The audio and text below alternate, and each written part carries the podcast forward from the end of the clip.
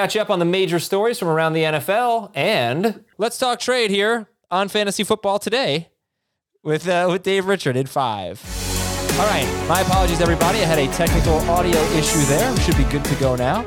It's been that kind of night. Yeah, I guess so. Um, yeah. Wasn't sure. I uh, had, had the wrong mic going there. You know how it is, Dave. So these uh, intros are getting worse and worse. Let's talk about some of the latest news. Taysom Hill on schedule to return this week, so that's great news. Uh, but Noah Fant is on the reserve COVID list. He tested positive. Do you have any more faith in Jerry Jeudy this week against the Cowboys now? If Fant's certainly out? helps. It certainly helps if Fant misses the game. For now, he's been pulled from our rankings. We're not expecting him to play. And I, I, think it helps everybody, obviously. But Jeudy started to pick up some action in the second half last week. And if he's going to play in the slot a little bit more, he'll work those middle of the field routes that normally could go to Noah Fant. I think Albert Okwuegbunam could also step in and pick up maybe as many as four catches uh, in the matchup for the Broncos. There's uh, there's there's a lot more to like, and Fant's really been a disappointment for half of his games anyway this year. Uh, we got to talk about the Raiders, unfortunately. A, pretty sickening situation. Henry Ruggs uh, charged with DUI, resulting in death. And look, I just did a uh, an hour long chat. Got a lot of questions about it. Fantasy managers are curious, so I think we have to address it. What happens to the Raiders' passing game? I think if Waller's back, they should be okay. I mean, there were a number of games this year where Ruggs didn't have big numbers and Carr did. The the impact though is that Ruggs forced defenses to play them a lot differently because of his speed. How do the Raiders go about replacing that? I think that's going to be a little bit harder for them to do. But there, there's definitely going to be a target increase for Bryan Edwards, who scored in his last game, if I believe. Uh, Waller's certainly going to get his, and Hunter Renfrow is going to be an easy short area target for Carr to check down to when things aren't open 15 plus yards downfield because Ruggs isn't there. I don't think Carr will necessarily be as great.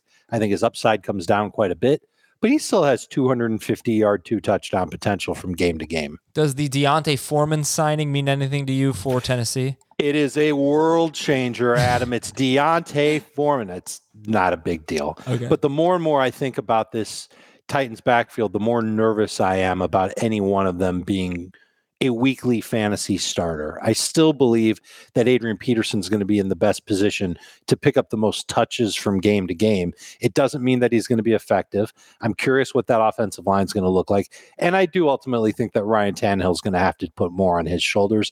That's a good thing for him. That's a good thing for AJ Brown. Okay, Dave, let's talk a little trade here. You've got the trade chart. Everybody, please check it out. It is an awesome, awesome tool if you're looking to make some trades. So, who is uh, a buy low for you? Aside from Jerry Jeudy, who I talk about every every time I get about being a buy low, and the fact that he didn't have a huge game and his first back is good. How about Justin Herbert? His last two games against two pretty good defenses, good scheming defenses, um, have left some pretty weak results. But I can't help but think that he's going to have some better numbers as the Chargers move forward and figure out good ways to tinker with their offense, make it a little bit more effective so that Justin Herbert can be himself and put some points on the board for the Chargers. I also think Zach Moss is one of those running backs that fantasy managers who lost Derrick Henry should be able to acquire cheaply. His work in the Buffalo run game really hasn't changed. He's definitely their red zone guy, definitely their goal to go guy, definitely works in the fourth quarter in a lot of their games. Certainly the numbers have been missing over the last few weeks for him, hasn't scored. That's eventually going to change. Buy low on Zach Moss. All right, how who are we selling high on? By the way, I was laughing when you said Justin Herbert because we just talked about him on our Tuesday night stream, and I seem to be on the Herbert side. And I said, you know what? I think I'm going to buy low on Herbert just based on the feedback I got from the audience because uh, mm-hmm. people seem a little bit down on him. Who's a sell yeah. high?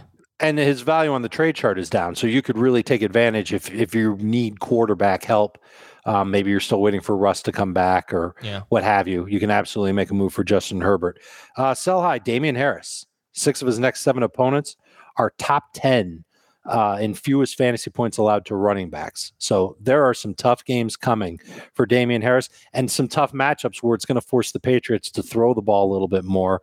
So I wonder if you should take advantage of these games that he's been putting up lately against weak opponents and turn it into something else that can help your fantasy team. I am nervous about Damien Harris. And I wonder if there's a sell high opportunity for Dallas Goedert.